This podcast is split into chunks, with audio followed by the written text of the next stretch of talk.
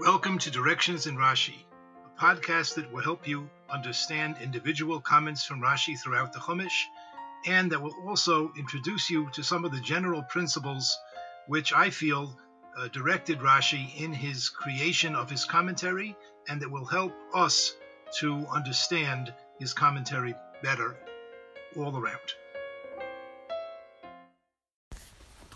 Sefer Bamidbar is known in English as the Book of Numbers and in fact it contains many numbers and names.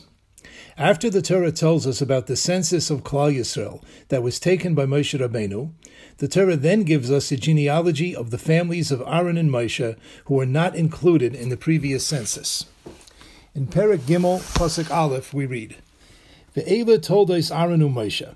These are the generations of Aaron and Moshe. B'yom diber Hashem es Moshe behar Sinai, on the day that Hashem spoke to Moshe at Mount Sinai. That phrase is noteworthy because the book of Bamidbar begins not on that date, does not reference that date, but rather it mentions the uh, first day of the second month in the second year after Bnei Yisrael left Mitzrayim. But anyway, the Torah says here in Perek Gimel these are the generations of Aaron and Moshe on the day that Hashem spoke to Moshe at Har Sinai. The Elish bnei Aaron, and these are the names of the children of Aaron. Habachor Nadav, the firstborn is Nadav. Vavihu Elazar v'isamar, and also Avihu and Elazar and Isamar. Elish bnei Aaron, these are the names of the children of Aaron.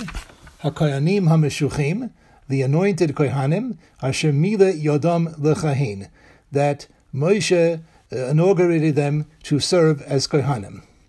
Vayamos Nadav Avihu Lefnei Hashem, and Nadav and Avihu died in front of Hashem, Ba'akrivam Eish Zara Lefnei Hashem, when they brought a foreign fire in front of Hashem. Look at Parshas Shmini, B'midbar Sinai, that occurred in Midbar Sinai. Uvanim loy and children they did not have.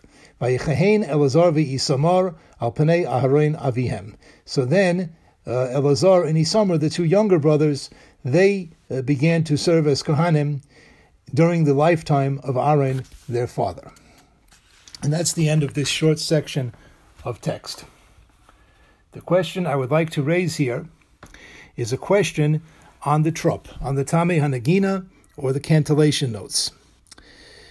On the second pasuk in this little section, it says, Ve'elish mois b'nei Aaron.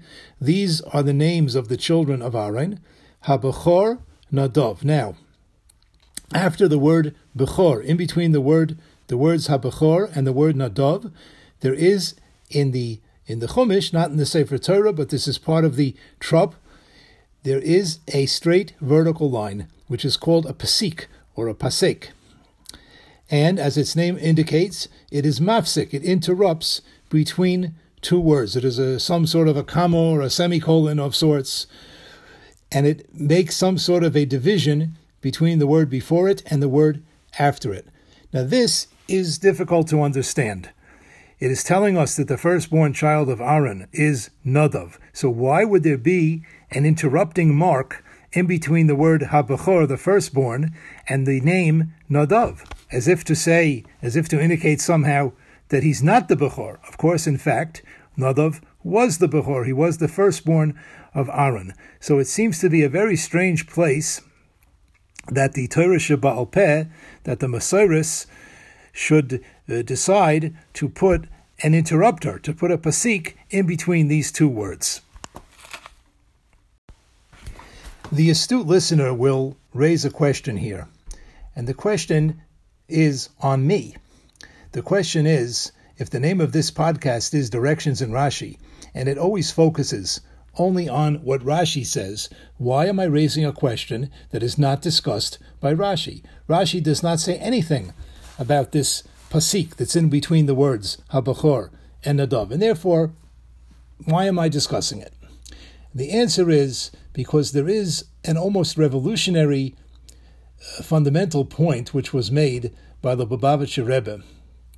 But I think when we think about it, it is really not so revolutionary. The Rebbe explained that Rashi's commentary is a complete commentary. He does not just come to say some interesting things where he found something interesting to say or something original, but rather Rashi's intent in his commentary was to uh, explain the Torah completely on the level of what Rashi calls Pshuta Shel Mikra. Of course, there are other levels of Torah. There's there's Drush and Remez and Soid, and Rashi is not necessarily answering questions that one could raise on those levels. But on the level of Pshuta Shel Mikra, the Rebbe explained that Rashi's commentary answers all possible questions that could arise on that level of understanding. And therefore, when there is a difficulty in the pshat, if when we read a pasuk there is a pshat question that Rashi does not address, there are two methods to determine the pshat. There are two methods to do to come up with an answer to this difficulty. Number one is simply to restudy the psukim very carefully. It could be that Rashi didn't address the question because really the answer is quite simple if you'll just think about it. The reason you didn't uh, understand it the first time is, uh, well, you know, you're not so smart and you didn't read it so carefully. Read it again, you'll see the answer. The second method is that we need to consult other Rashi comments on other psukim close by, or that we've learned already, or perhaps that Rashi is going to say somewhere else. The point is that somewhere Rashi has already made a comment that will really exp- uh, answer this question that he does not seem to address. For those who would like to look into this further, it is discussed in the Sefer Klole Rashi, uh, Perik Aleph, rules number six and seven. So in this case, we have a question about the pasik in between the words habachor and nadov, and I would like to understand it on the level of pshat, and therefore I am justified in answering it according to Rashi, even though Rashi does not directly address this question. In this in this case, we are going to use the method of looking at Rashi comments on close by to the point of our question. Here it says, Ve'ela toldos Aaron Moshe, etc. And Rashi right away raises an important question. These are the generations of Aaron Moshe. Rashi asks, Ve'eno maskir ela Aaron.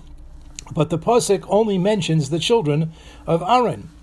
It starts off by saying these are the generations of Aaron and Moshe, but it only toldos, it only tells us about the four children of Aaron. So Rashi says, the Nikru told us Moshe, however they are considered, they are called the generations of Moshe. These four children of Aaron are called by the Torah generations of Moshe, Lafi Shalimdon Torah because Moshe Rabbeinu taught them Torah. Melamed, and says Rashi, this teaches us, Shekol HaMalamed es ben Chaveroi Torah, whoever teaches Torah to ben Chaveroi, to the son of his friend, Ma'aleh Olav HaKasuv Ki'ilu Yiladai. The Torah considers it, the Torah counts that as if he has himself given birth to that child. And Rashi supports his explanation with the end of the pasuk. The pasuk ends that this occurred b'yom diber Hashem es Moshe b'Har Sinai. That this occurred on the day that Hashem spoke to Moshe at Har Sinai, and we mentioned that that seems to be out of place because in fact everything happening here in Parshas Midbar, this whole census that's taking place, this whole genealogy, was made and was uh, was done not on the day of Matan Torah, but it was done in the first month of the second year of their stay in the Midbar. So Rashi says, "B'yom dibir Hashem has Moshe nasu elo hatoldai shaloi." When did these generations of Aaron become his? Become when did they become like Moshe's generations? Shalimdon mashalomad mipi agvura. It's when he taught them what he had learned from Hashem at Har Sinai. It was through by means of Moshe Rabbeinu teaching Torah to these children of Aaron, that's how they became his children, so to speak. Now, before we move on, let's bring, let's raise two questions that the Mefarshim ask on this Rashi. First of all, why does the pasuk mention B'yom Diber Hashem that this took place on the day that Hashem spoke to Moshe at Har Sinai? Moshe Rabbeinu certainly taught not Nadav and Avihu Elazar Yisamar after that also. He taught them throughout the the 40 years in the Midbar, as we will soon see. That's one question. And secondly, why is the why, according to Rashi, did the children of Aaron become like Moshe's children because he taught them? Didn't Moshe Rabbeinu te- didn't Moshe Rabbeinu teach Torah to everyone? All of Klal Yisrael should be considered Moshe's children because they taught him, because he taught them. So the Gur Aryeh raises these two questions and answers them. The first question is, why does the pasuk only mention that Moshe Rabbeinu taught the children of Aaron on the day of Matan Torah? What about all the times he taught them later? So the Gur Aryeh says that it's coming to teach us that even if Moshe Rabbeinu would have only taught the children of Aaron one time, and even if he would have only taught them one thing, they still would become like Moshe Rabbeinu's generations. That's how strong this idea is that when you teach someone else's children, they become like your children. You don't have to teach them the whole Shas or a whole Masechta. You teach them one thing, one Dvar Torah, and they become like yours. The second question that didn't Moshe Rabbeinu teach all of Klal Yisrael, and therefore why didn't all of Klal Yisrael become Moshe's children? The Maharal in the Gur Aryeh explains that Moshe Rabbeinu taught all of Klal Yisrael because he was commanded to do so, because the Torah was given to Klal Yisrael and for Klal Yisrael. So of course he had to teach everyone, but he did not have to give special attention to the children of Aaron. The fact that he gave special attention to the children of Aaron, that was his own choice. Uh, to understand this, we have to go to the end of Parshas Kisisa. At the end of Parshas Kisisa, Rashi tells us that Moshe Rabbeinu's teaching Torah to the Klal Yisrael was done in a specific order. There was a, a method. And here's the Rashi on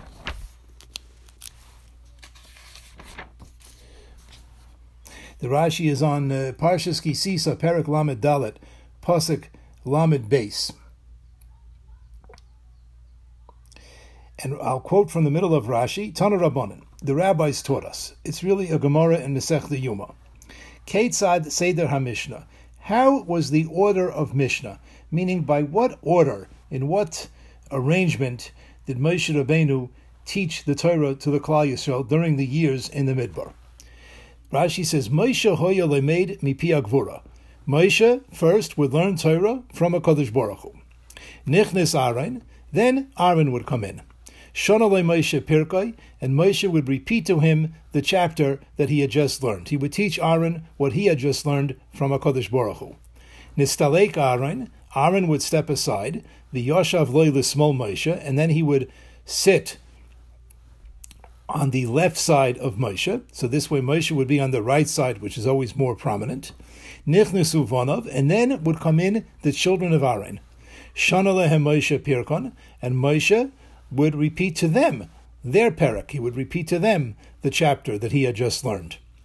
Nistalkuhem, they would step aside, and Yoshav Elazar liyamin Moshe, Elazar would uh, stand or sit on the right side of Moshe because he was older. The Isamar lismol Aaron, and Isamar would stand to the left of Aaron.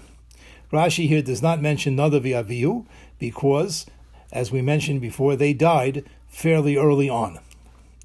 But they were also taught by Moshe Rabbeinu in this uh, by this arrangement. Nichnesu Zakenim, later the elders of the nation would come in, Shana lehem Moshe Pirkam. Moshe would repeat to them the chapter that he had learned. Nistalku Zakenim Yoshvul Itztadin. And then the Zakenim would step aside and they would sit on the sides. Nichnisu kol and then the whole nation would come in. Shana lehem Moshe pirkam, Moshe would repeat to them their chapter.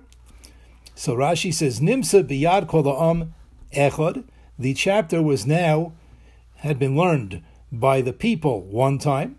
Biyad haskenim shtayim, and the, the, the elders had learned it now twice. Biyad b'nei Aaron shloisha. It is in the hands, so to speak, of the children of Aaron three times. They had learned it three times. Biyad Aaron arbo'ah, and in the hands of Aaron four times. Kida Isa be'eruvin, Rashi says, as it is stated in Eruvin. What do we see here? That Moshe Rabbeinu taught the children of Aaron. He gave them special prominence in his uh, in his transmittal of Torah to Klal Yisrael. First, he taught Aaron, then he taught the Bnei Aaron, and then the elders of the of the people, and then all the people. The Maharal is telling us that he, in fact, did not have to do this. He was not commanded to give the Bnei Aaron any special prominence, but he decided to do it. It's not clear why. Perhaps he saw that they were uh, that they were fit for this, that they were very astute students, and uh, they were capable of of this, and that it would help the others to understand better if the Bnei Aaron would have extra attention at the beginning. But anyway, the Maharal explains that the, this that Moshe Rabbeinu gave the Torah to the all of Klal Yisrael, and he taught it to all of them, of course, that in that matter he had no choice. That's what he was supposed to do. That's why the Torah was given.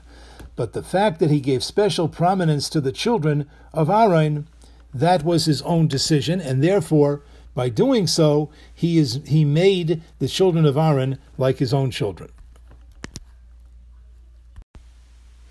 Let us now attempt to explain the pesik, the uh, dividing mark that separates the words Habachor, the firstborn, from the word Nadav, from the name of Nadav, who in fact was the firstborn child of Aaron.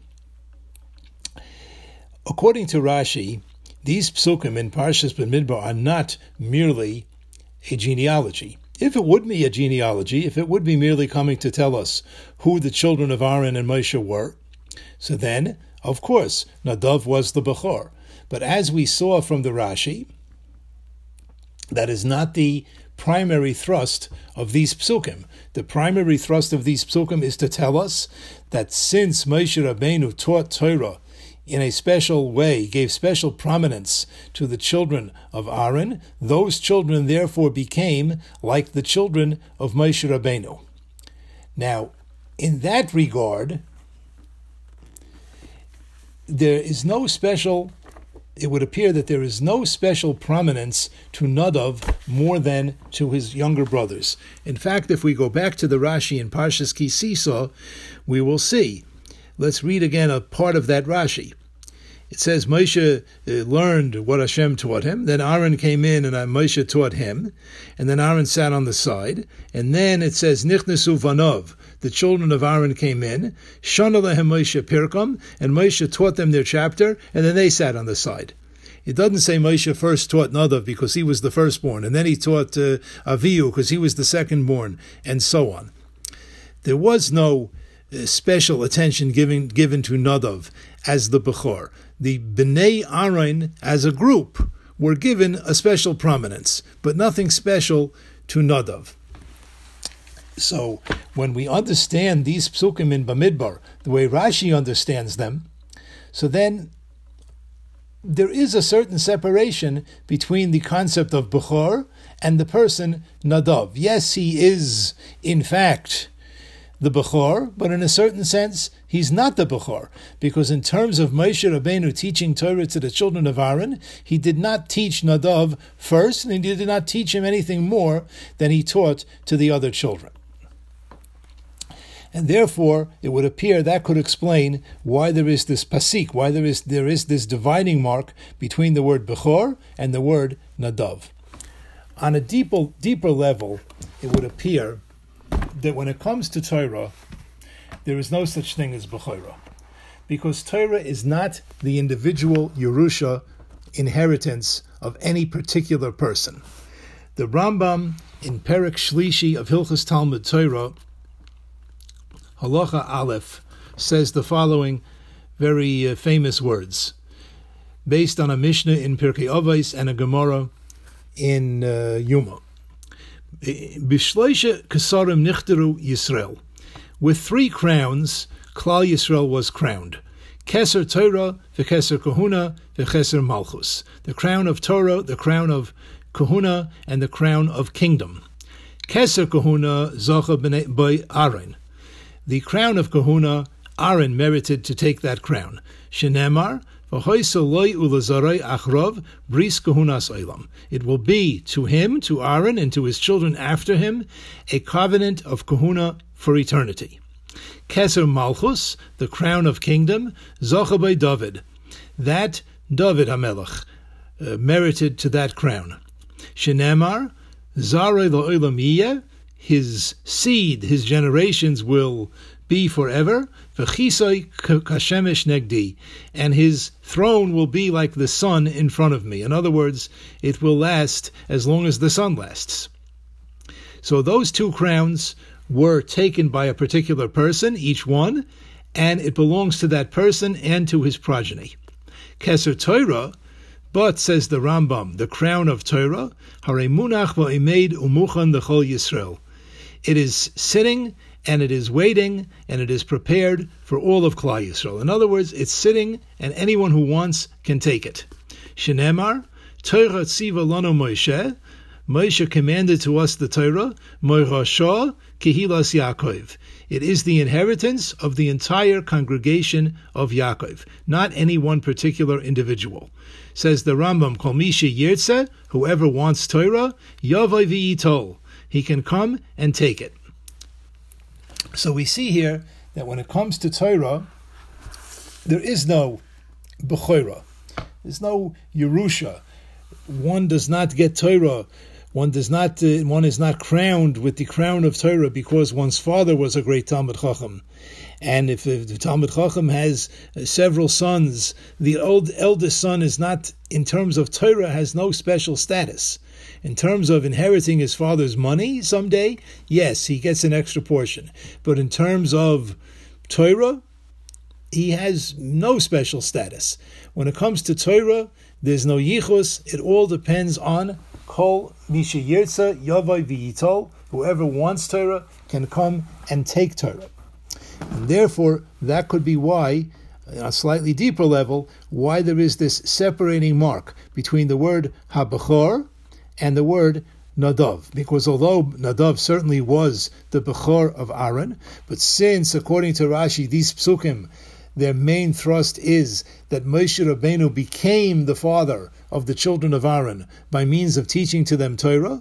In that respect, Nadav was not a Bechor. Nobody can be the Bechor when it comes to Torah.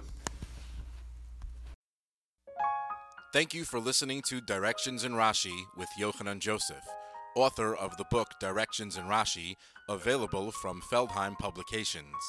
Production aspects were carried out by Minagain Music. Visit them online by going to facebook.com slash Menagain